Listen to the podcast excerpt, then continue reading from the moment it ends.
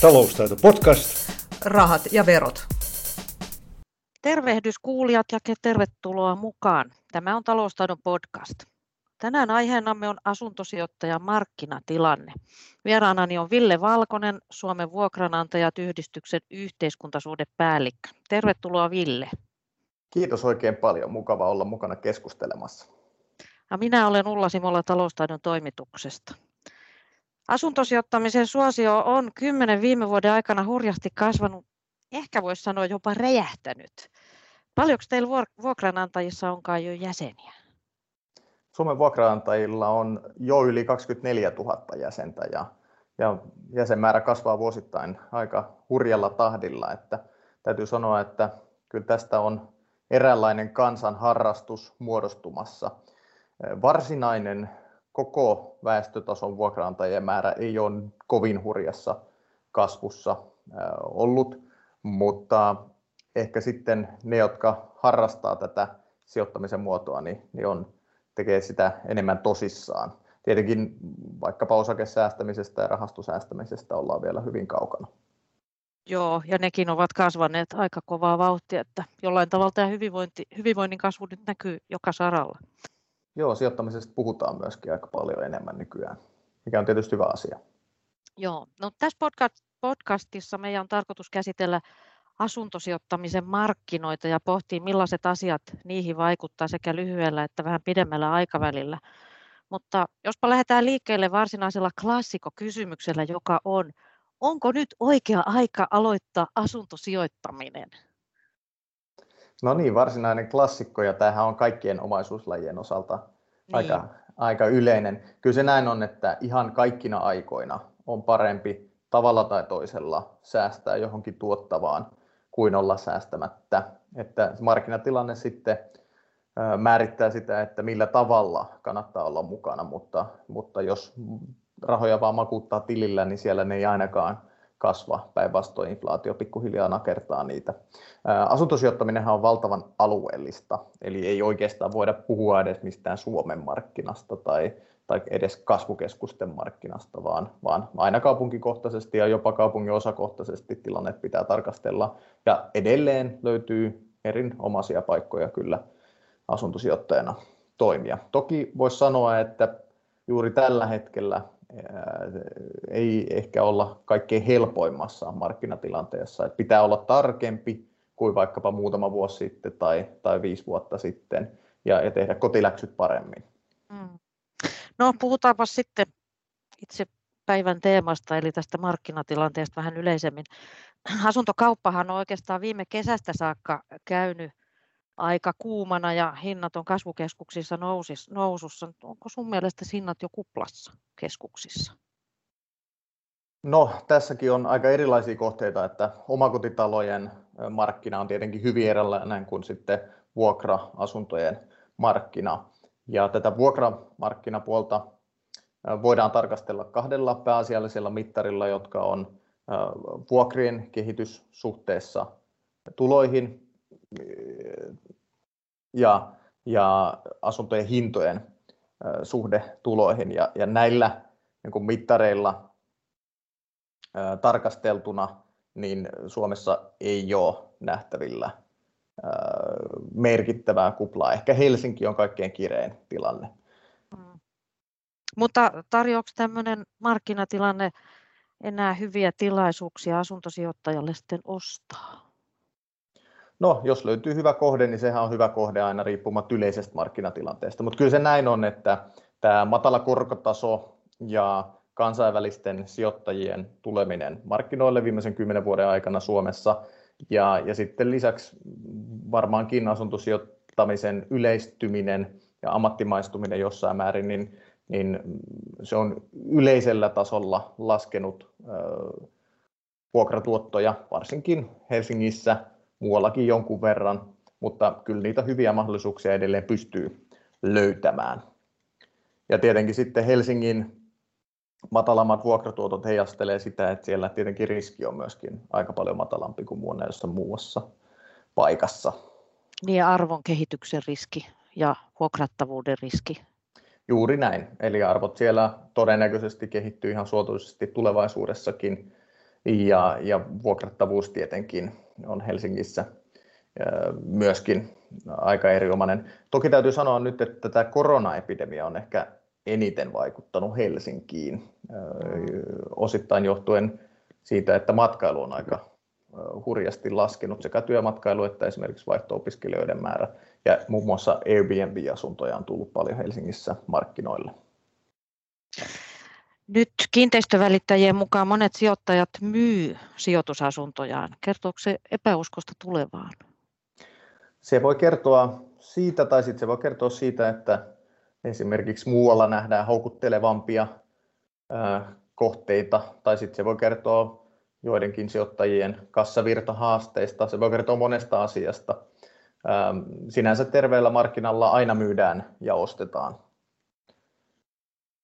No, minkälaisilla alueilla asuntosijoittajat nyt pärjää parhaiten? Mainitsit äsken Helsingin, missä on kovat hinnat, mutta tietynlaiset riskit sitten pienemmät. No, vanha äh, saaga kertoo Kouvolasta erinomaisena asuntosijoittajan kohteena. Se nyt on vain yksi esimerkki, mutta kuvaa sitä, että voi hankkia hyvin edullisesti asunnon ja parhaassa tapauksessa vuokratuotto on kuitenkin aika ehkä jopa taattu, jos on hyvällä paikalla. Mitä muita tämmöisiä tämän hetken hyviä ikään kuin esimerkkejä alueista olisi, joilla voi menestyä?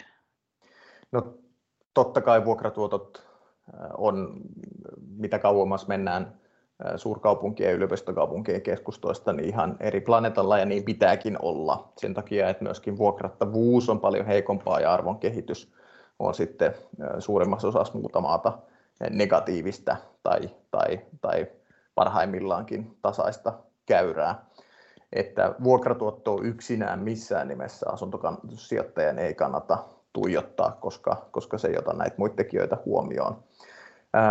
Tämän koronan aikana ehkä on huomattu ja ehkä, ehkä muutamien viime vuosien aikana muutenkin sen tyylinen kehitys, että nämä niin kuin kasvukolmion, eli pääkaupunkiseutu, Turku, Tampere, seudut, on entisestään vahvistanut asemiaan. Ja, ja näyttää siltä, että jopa tämmöiset seuraavan kategorian keskisuuret kaupungit näyttää vähän jääneen matkasta. Että esimerkiksi vuokrien nousu on pysähtynyt Jyväskylässä, Lahdessa, Hyvinkäällä, Hämeenlinnassa, Mikkelissä, Seinäjoella, tämän tyylisissä kaupungeissa. Eli tämä niin kuin suurkaupungistumiskehitys näyttää olevan se pääasiallinen trendi, jota meidänkin asuntomarkkinat seurailee. Ja tämä tietenkin tarkoittaa sitten sitä, että, että nämä kolme kasvukeskusta, jossain määrin myöskin Oulu, on ne, voisi sanoa, kaikkein varmimmat paikat, ja sitten niiden työssäkäyntialueisiin nivoutuvat keskisuuret pitäjät. Eli saattaa olla, että, että paikoista kuten Kirkkonummi, tämän tyyliset löytyy, löytyy asuntoja, joista sitten pääsee kuitenkin kulkemaan näihin suurempiin, suurempiin keskuksiin. Ja sitten tietenkin, jos, jos haluaa vähän enemmän riskiä ottaa, niin sellaiset paikkakunnat, jossa joku yksi suuri yritys tekee ison investoinnin.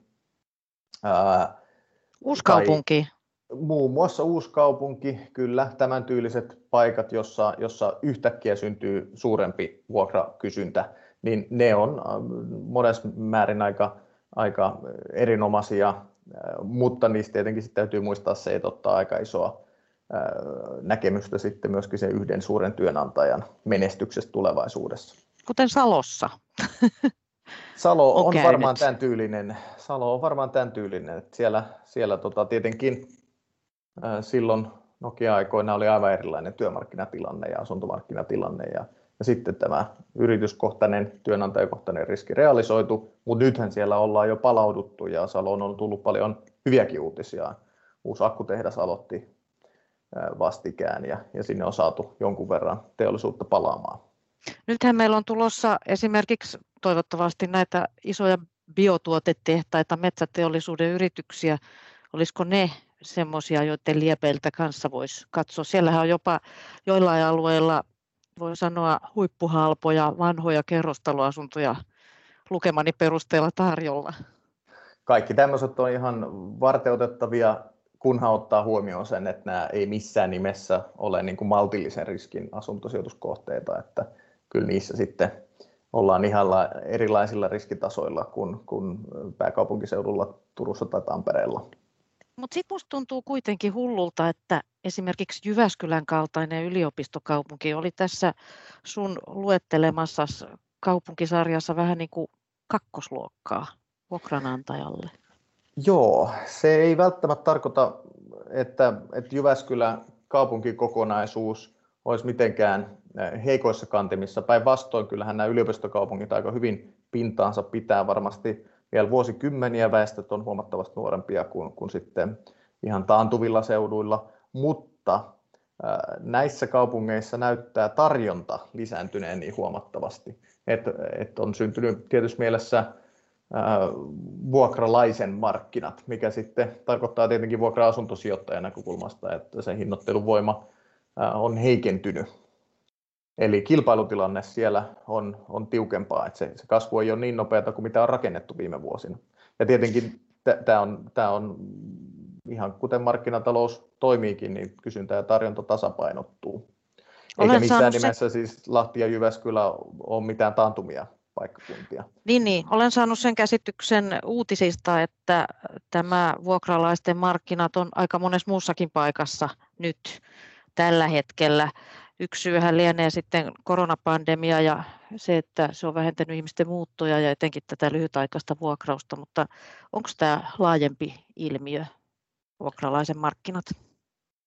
No kyllä tämä pandemia on vaikuttanut ihan, ihan selvästi. Siis asuminen on perustarve, eli, eli jossain suomalaiset kuitenkin asuvat, mutta dynamiikkaa se on heikentänyt siltä osin, että esimerkiksi opiskelijat ei niin hanakasti enää muuta. Työperäinen liikkuvuus on jonkun verran vähentynyt ja, ja keskeisimpänä sitten kaikki kansainvälinen liikkuvuus on hurjasti vähentynyt, eli, eli ei tule niin paljon ulkomaisia työkomennuslaisia eikä ennen kaikkea matkailijoita, mikä on sitten siirtänyt tätä lyhytaikaista Airbnb-asuntoa jonkun verran asuntomarkkinaan. Ja kyllähän tässä sitten samaan aikaan myöskin ajottu aika voimakas rakentaminen viime vuosiin, eli 17, 18, 19 ja viime vuonnakin rakennettiin valtavat määrät asuntoja ja, ja se näkyy tietenkin siinä, että, että aivan kuten pitääkin, niin, niin on tullut uutta tarjontaa ja, ja se on laadukasta uutta vuokra-asuntoa, mikä tarkoittaa tietenkin sitä, että, että vanha kanta sitten on vaikeammassa kilpailutilanteessa, jossa asunto ei ole ihan niin hyvässä kunnossa. Arveleeko muuten, että koronapandemia voi aiheuttaa jotain pysyvämpiäkin asuntosijoittajaan vaikuttavia muutoksia? No mahdollisesti näiden seurausvaikutusten kautta. Ja se keskeisin pysyvä muutoshan tulee työelämän kautta. Että jos etätyöt ovat tulleet jäädäkseen, tässä muodossa kuin mitä ne tällä hetkellä on, niin, niin se selvästi vaikuttaa myöskin ihmisten asumisvaatimuksiin ja toiveisiin. Että halutaan, että on, on enemmän väljyyttä ja, ja halutaan, että on kunnon työtilat. Ja tämä on näkynyt selvästi asuntomarkkinoilla jo nyt. Eli kaupungistuminen on jonkun verran hidastunut koronavuoden aikana. No se luultavasti selittyy tällä yleisellä aktiviteetin vähenemisellä. Mutta kaupunkiseutujen sisällä on selvästi näkyvillä sen tyylinen liike, että haetaan sieltä seudun sisältä vähän kauempaa isompia asuntoja. Eli, eli isompien asuntojen kysyntä on, on noussut. Ja, ja tämä on tietenkin merkittävä muutos, jos se on pysyvä. Se on kiinnostava, Joo, Kyllä. koska tähän astihan on, on sanottu, että nimenomaan yksiö on se asuntosijoittajan ykköskohde ja jopa kaksi, jossa vuokratuotto jäisi niin kuin neljötä kohden turha vaatimattomaksi?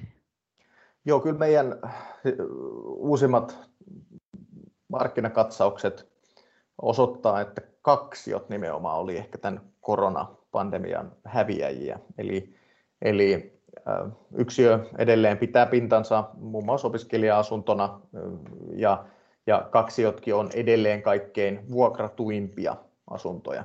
Mutta selvästi kysyntä suuntautui niistä poispäin, eli, eli suurempiin asuntoihin ihan kaikissa asuntoluokissa. No, miltä vuokrien kehitys näyttää? että uusissa vuokrasuhteissa on käsittääkseni ollut nähtävissä vuokrien laskua, mutta heijastuuko se laajemmin nyt sitten? No kuten sanottua, vuokrien nousu on ihan kaikkialla hidastunut ja sitten selvemmin tämä koronapandemia on tuonut esiin vielä tämmöisen ikään kuin suurkaupunkien karkaamisen myöskin keskisuurista. Aikaisemmin nämä keskisuuret pysy näiden kaikkein isoimpien kyydissä. Tietenkin taantuma Suomi on jo aikoja sitten tästä kelkasta jäänyt monellakin mittarilla, mutta nyt sitten ihan, ihan viime vuosina on, on näkyvillä se, että nämä kolme, kolme kasvukärkeä niin, niin lähtee jo omalle uralleen. Tämä on sijoittajan syytä ottaa omissa laskelmissaan tarkasti huomioon. Siis tämä on ilman muuta niitä kaikkein oleellisimpia oppeja, jotka, jotka tällä hetkellä kannattaa pistää korvan taakse, että näyttää siltä, että suurkaupungistuminen on nimenomaan sitä, että kasvu keskittyy näihin kaikkiin, kaikkein suurimpiin työssäkäyntialueisiin ja se on selvästi suurin ajuri meidän asuntomarkkinoilla. Tietenkin on paljon muitakin, muitakin ajureja ja, ja poikkeus vahvistaa säännön ja ihan miltä tahansa alueella voi tietyllä strategialla pärjätä, mutta tässä isossa kuvassa näin se näyttää olevan. Aikaisemmin kun me juteltiin näistä aiheista, olit huolestunut myös asuntosijoittamisen poliittisista riskeistä. Meillä on tuossa toinen podcast, jossa käsitellään vuokranantajien veroasioita ja siellä tuli esiin tämä yhtiölainojen verokohtelun mahdollinen muutos, mutta mitäs muita riskejä on tapetilla? No, tämä veromuutos on varmaan ilmeisimpiä. Siitä ei ole päätöksiä vielä ja ei mennä siihen nyt varmaan tarkemmin, kun sitä tässä toisessa jaksossa on niin laajasti käsitelty. Mutta sitten toinen keskeinen kokonaisuus, joka tällä hetkellä on valmistelussa valtiovarainministeriössä, on rahoitusehtojen tiukennukset, eli niin kutsutun Mörttisen työryhmän ehdotusten mukaisesti saattaa olla näin, että valtiovarainministeriö pyrkii hillitsemään kotitalouksien velkaantumista ja, ja asettaa ihan uutta säätelyä sille, että kuinka paljon pankit saavat myöntää lainaa yksityishenkilöille. Ja tämä niin kutsuttu enimmäisvelkasuhde tarkoittaisi sitä, että suhteessa bruttovuosituloihin pankki saisi myöntää ainoastaan 450 prosenttia lainaa. Ja se luonnollisesti tarkoittaa, että, että jos on jo omistusasuntolaina pohjalla, niin, niin asuntosijoittamisen aloittaminen tai, tai varsinkin kasvattaminen käytännössä muuttuisi mahdottomaksi tai, tai ainakin hankaloituisi huomattavasti. Mutta olisiko tämä, anteeksi, olisiko tämä joku semmoinen muutos, joka vaikuttaisi jotenkin, eihän tämä voi vaikuttaa mitenkään takautuvasti? Ei, se koskisi uusia myönnettäviä lainoja. Että Joo. niille asuntosijoittajille, joilla on jo paljon varallisuutta tai ei ole aikeita ostaa lisää asuntoja, niin vaikutusta ei olisi ainakaan suoraan. Mutta tietenkin sitten jos on tarkoitus kasvattaa sitä salkkua tai aloittaa asuntosijoittaminen, niin, niin tällä olisi merkitystä. Ja, ja sitten tietenkin ihan noin niin kuin yleisesti asuntomarkkinoiden näkökulmasta, niin saattaisi olla jonkinlaisia hintavaikutuksia tai, tai sitten loppujen lopuksi jopa rakentamiseen vaikutuksia, jos, jos asuntorahoitus kiristyy esimerkiksi ensiasunnon ostajilta, niin luonnollisesti he joutuu sitten kauemmin asumaan vuokrallaan keräämään omaa rahoitusosuutta ennen kuin pystyy ostamaan.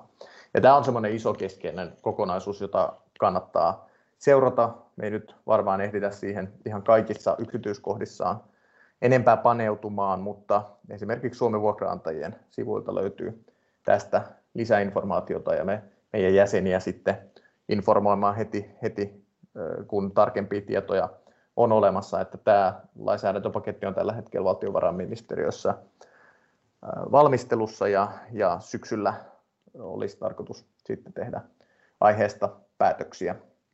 Sitten tietenkin hyvin paljon on lainsäädäntöhankkeita ja, ja kehittämisohjelmia ja muita meneillään eri ministeriöissä, jotka vaikuttavat pitkällä aikavälillä asuntosijoittamisen toimintaympäristöön. Muun muassa asuntopoliittinen kehittämisohjelma on tulossa ihan lähiaikoina eduskunnan käsittelyyn ja, ja kyllä tämä toimiala on niin säädelty kaikissa eri vaiheissaan, että koko ajan tapahtuu jotakin, joka vaikuttaa joko välittömästi tai sitten pidemmällä aikavälillä siihen, että minkälainen toimintaympäristö yksityisellä asuntosijoittajalla on. Asuntopolitiikka on aika keskeinen osa yhteiskuntaa. Kyllä se on, voisi sanoa, että työmarkkinoiden ohella yksi keskeisimpiä markkinoita koko kansantaloudessa ja, ja, ja sitten sen lisäksi, että on merkittävä markkina kyseessä, joka vaikuttaa kaikkiin, niin se on tietenkin meille, jokaiselle ihmiselle, jotka kaikki jossain kodissa asumme, niin ihan keskeinen paikka ja siinäkin mielessä herättää paljon intohimoja. Täytyy sanoa, että kokonaisuudessaan suomalainen asuntopolitiikka on suhteellisen onnistunutta monellakin mittarilla, jos vertaillaan kansainvälisesti tai, tai vertaillaan historiallisesti, niin meillä, meillä tota, markkina toimii ja asumisen laatu on itse asiassa aika korkeatasosta ja, ja hintakin on pysynyt suhteellisen kohtuullisena, pois lukien ehkä Helsingin kantakaupunki, mutta kokonaisuutena. Helsingin kantakaupunki voidaan varmaan verrata sitten Tukholmaan, Lontooseen, Pariisiin ehkä tavallaan kuitenkin. Näinpä, Kaikkien kyllä. suurten globaalien pääkaupunkien hinnat on omassa sfäärissään.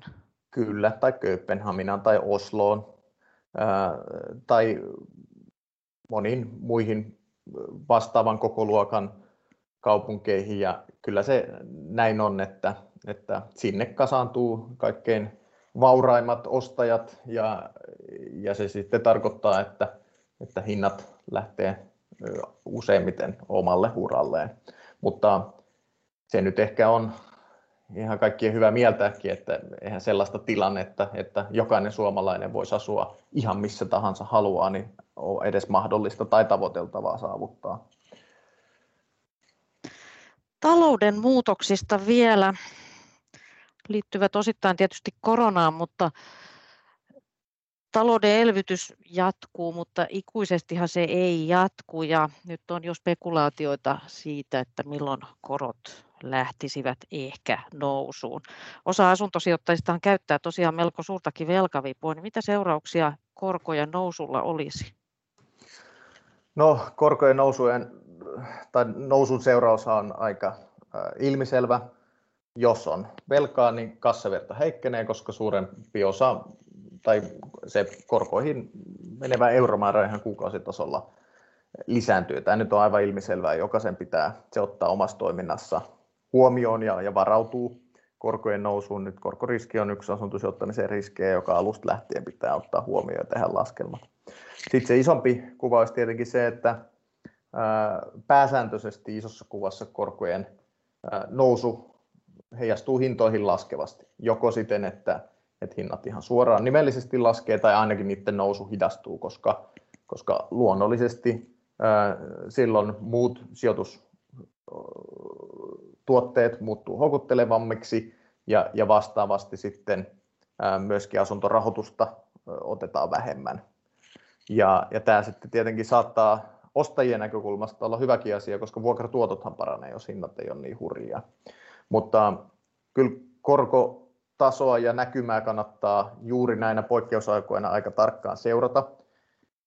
Kukaan ei pysty sanomaan varmasti, että ollaanko me enemmän tämmöisessä perinteisessä suhdannetilanteessa ja korkosyklissä, jossa sitten valtavan elvytyksen jälkeen tulee inflaatiota ja korot lähtee nouseen, joka ehkä Yhdysvalloissa on nähtävissä, tai sitten ollaanko me euroalueena enemmänkin Japanin tiellä, jossa ollaan jumahdettu lähes pysyvästi matalan korkoympäristön maailmaa. Japanissahan on 25 vuotta suurin piirtein ollut alle prosentin korkotaso ja, ja ei näytä loppua tulevan. Ja ehkä voisi arvioida, että Euroopalla on kyllä ainakin suuri riski jumahtaa tällaiseksi vanhenevan väestön matalan talouden dynamiikan alueeksi ja se sitten viestisi ehkä siitä, että korkotaso ei ainakaan kovin äkkiä tule nousemaan. Ilmiselvä on, että nyt ihan lähiaikoina, siis lähivuosina tai kuukausina, jos ei mitään valtavaa kriisin akuuttia vaihetta esimerkiksi euroalueella tuu eteen, niin, niin korkotaso tuskin nousee. Mutta pidemmällä aikavälillä ei pysty sanomaan, että kyllä korkotaso on ilman muuta sellainen, johon jokaisen asuntosijoittajan pitää kiinnittää tarkkaa huomiota. Niin, eikä voi esimerkiksi... kukaan luvata, ettei korot nousisi. Ei tätä ikinä kukaan pysty tietenkään lupaamaan. Ja, ja tämä on sellainen asia, jota me yritetään esimerkiksi Suomen vuokraantajissa meidän jäsenten puolesta jatkuvasti seurata ja, ja ennustaa. Ja, ja tiedän, että esimerkiksi veronmaksajat ja taloustaidon lukijat on varmasti hyvin kiinnostuneita tästä ja, ja tota, tekee omia analyysejä. Ja onhan siinä se kääntöpuoli, että jos korot nousee, niin yleensä kuitenkin se tarkoittaa talouden virkistymistä, mikä olisi tietenkin tervetullut ja jolla olisi varmaan monta kautta vaikutuksia vuokranantajiinkin. Niin, näin siis korot itsessään hidastaa kansantalouden toimintaa, jos korkotaso nousee, mutta useimmiten korkotasoa nostetaan silloin, kun kansantalous on jo kasvuvaiheessa ja inflaatio kulkee eteenpäin. Ja tietenkin asuntosijoittajille inflaatio saattaa monessakin mielessä olla hyvä asia, koska useimmiten asunnot pysyy inflaatiovauhdissa, mutta vuokrat on kuitenkin sidottu siihen, ja inflaatiohan sulattaa velkojen nimellis- tai reaaliarvot nopeammin, mikä, mikä saattaa olla hyvä asia. Et vuorovaikutussuhteet on aika monimutkaisia, ja korko kuuluu ihan normaalisti kaikkeen sijoitustoimintaan, jos sitä velalla tekee, ja, ja sitten yleisesti talouden toimintaa. Että kyllä sitä kannattaa tarkalla silmällä seurata. Lopuksi vielä, jos katsottaisiin kauemmas tulevaisuuteen, jos se sun mielestä on miele- mielekästä. Miten kaupungistuminen ehkä etenee?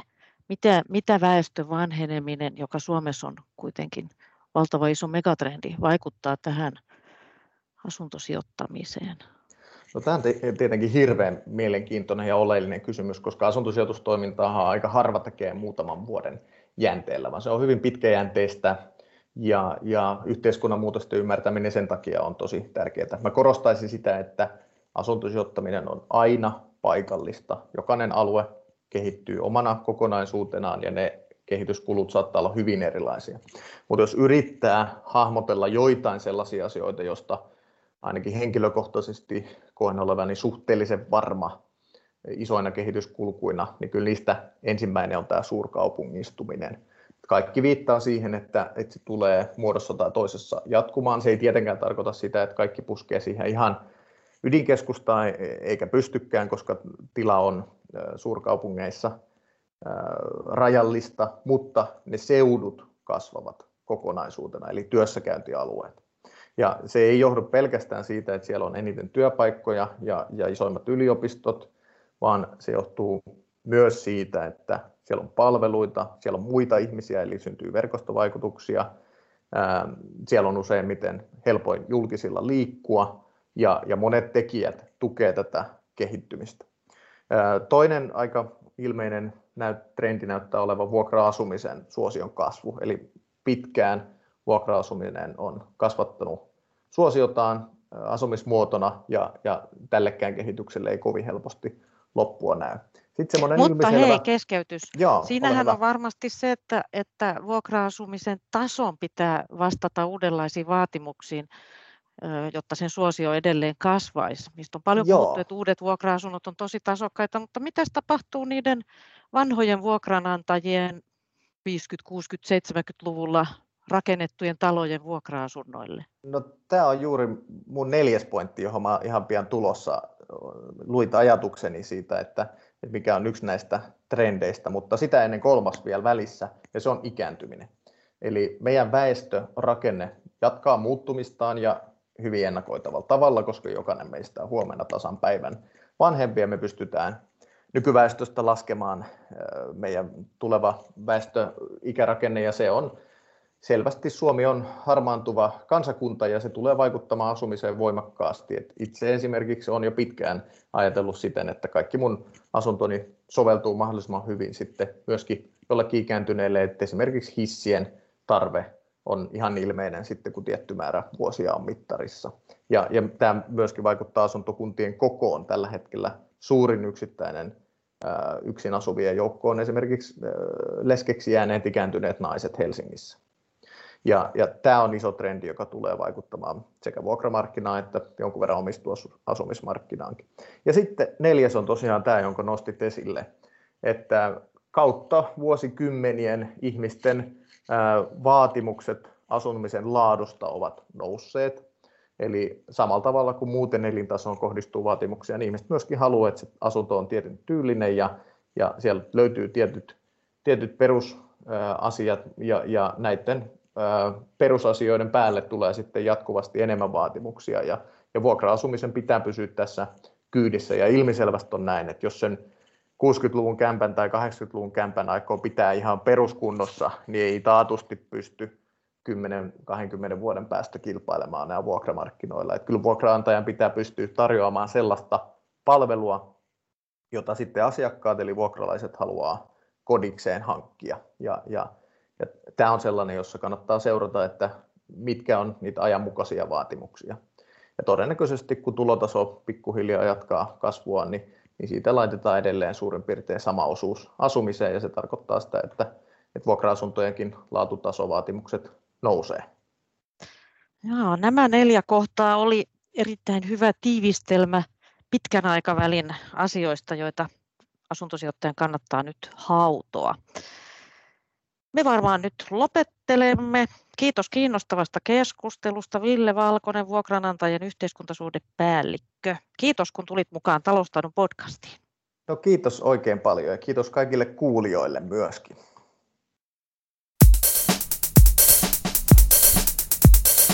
Taloustaito podcast. Rahat ja verot.